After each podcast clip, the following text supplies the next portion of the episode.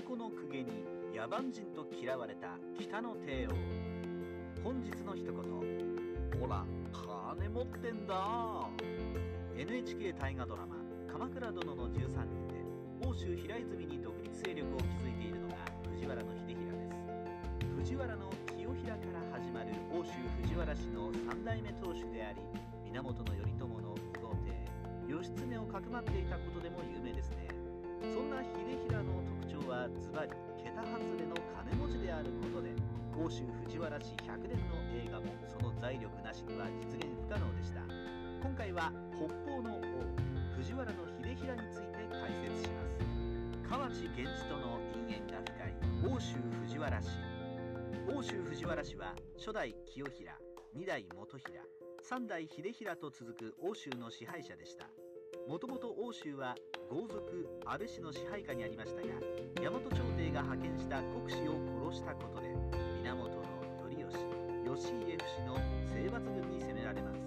木の実の戦いで征伐軍を撃破した安倍氏ですが頼義は安倍氏と敵対する清原氏を味方に引き込んでリベンジしついに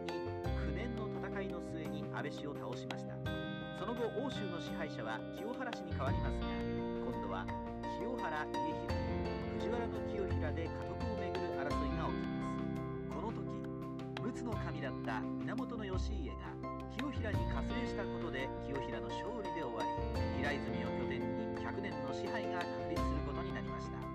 義家は加勢の見返りとして河内源氏と欧州の富を折半するはずだったのですが河内源氏の後ろ盾だった藤原摂関家が白河上皇の陰性開始により力を失いまた義家の軍事介入自体が朝廷の許しを得ない私戦だったので問題視され戦争に流用した陸奥の国の年貢を納めるように命じられるなど莫大な借金を背負いました。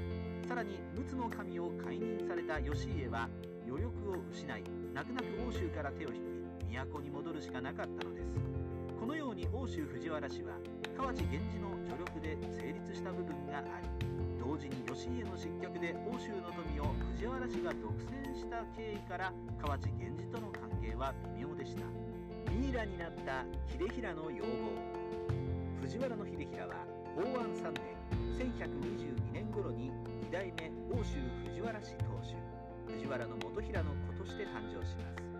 秀衡の遺体はミイラとして残っていて遺跡によると身長164センチ。怒り型で肥満体質。腹が出ていて幅広い胴回りであり鼻筋が通った高い声を持ち顎が張った大きな顔と意志が強そうな太く短い眉だったそうです。当時としては堂々たる異常思想能動で虫歯もあり甘いものや美味しいものを多く食べた美食家だったのではと考えられています。これも欧州藤原氏が富を握っていた証拠と言えるかもしれません。父元平死後に家督を継ぎ欧州17万騎の総大将に。方言2年1157年父元平の死去を受けて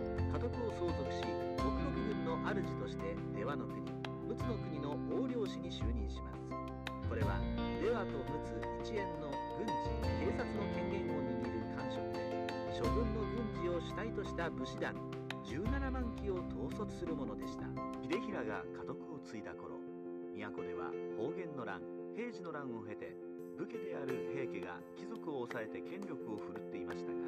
指物平家も欧州平泉には手を出せず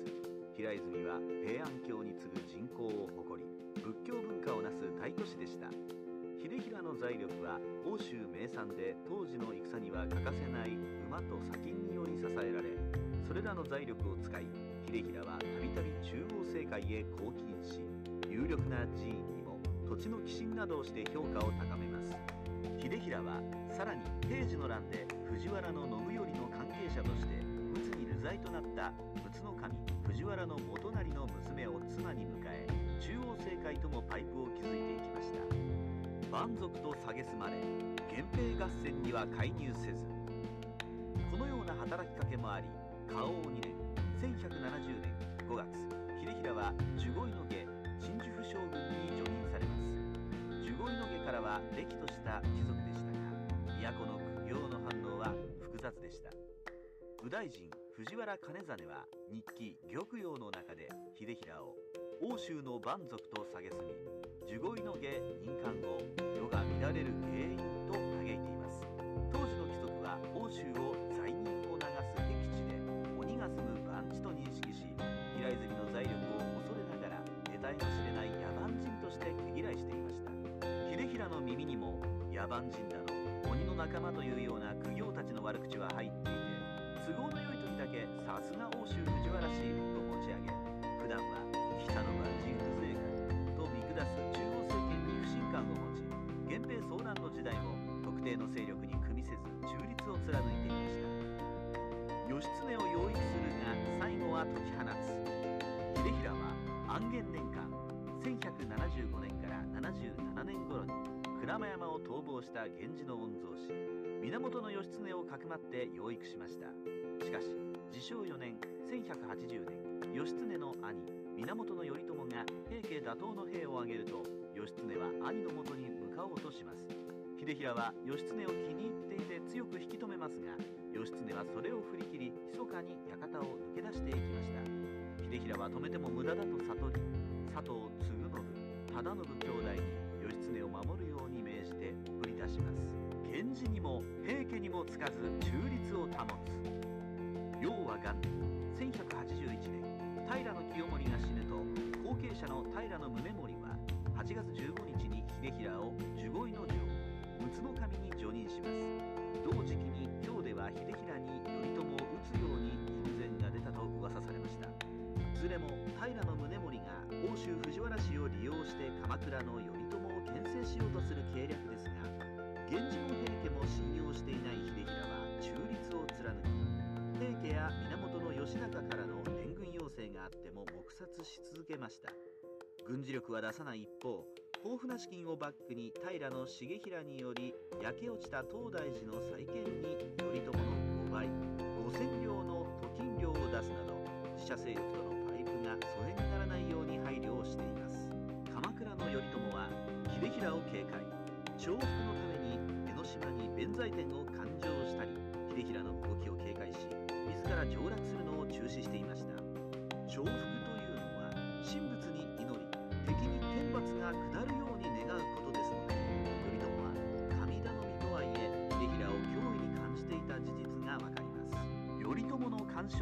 し当初は下手に出る。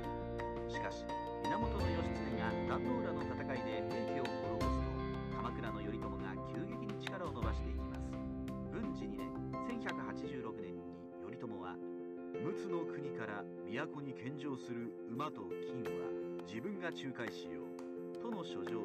秀衡に送りつけました。これまで独自に朝廷とのパイプを作ってきた秀衡にはいらぬ世話であり頼朝が自分を下に感じる内容でしたが秀衡は優勢な鎌倉と交戦することは回避し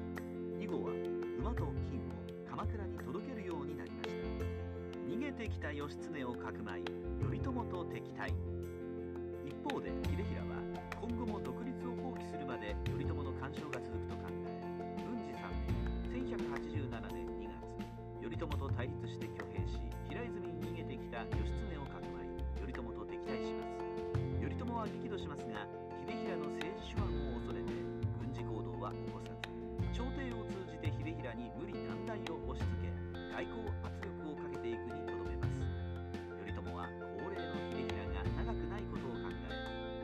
死後に行動を起こそうと生還の構えに出ました。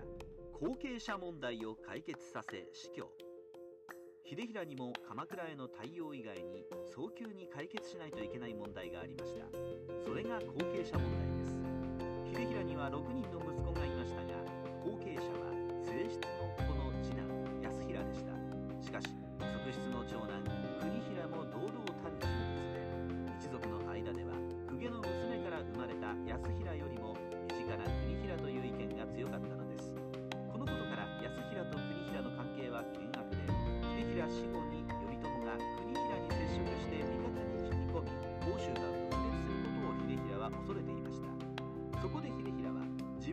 室である藤原の元就の娘を国平に与えています。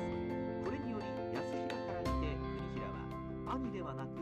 義理の母を妻にした父ということになりました。家督は安平に継がせるものの国平は藤原の元就を幕府として立場を強固にしたのです。こうした上で秀衡は安平国平義経を呼び義経を主君として仕え団結して頼朝の攻撃に備えよと遺言。文治3年1187年10月29日に65歳前後で死去しました。それは義経が平泉に秀衡を頼ってより9ヶ月後であり義経にとっては急すぎる死でした。日本史ライターカワウソの独り言。秀衡の死後頼朝は当主になった安平に謀反人義経を引き渡すよう圧力をかけ圧力に抵抗しきれなくなった安平は義経を殺し首を鎌倉に送り届けて標準謝罪しました。またこの間に安平は義経の身柄をめぐり6人の兄弟と圧力を起こし内紛が起きていたとされてもいます。頼朝の狙いは最初から義経の首ではなく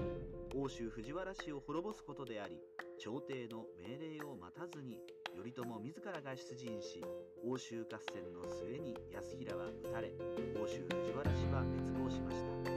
それは秀平の死からわずかに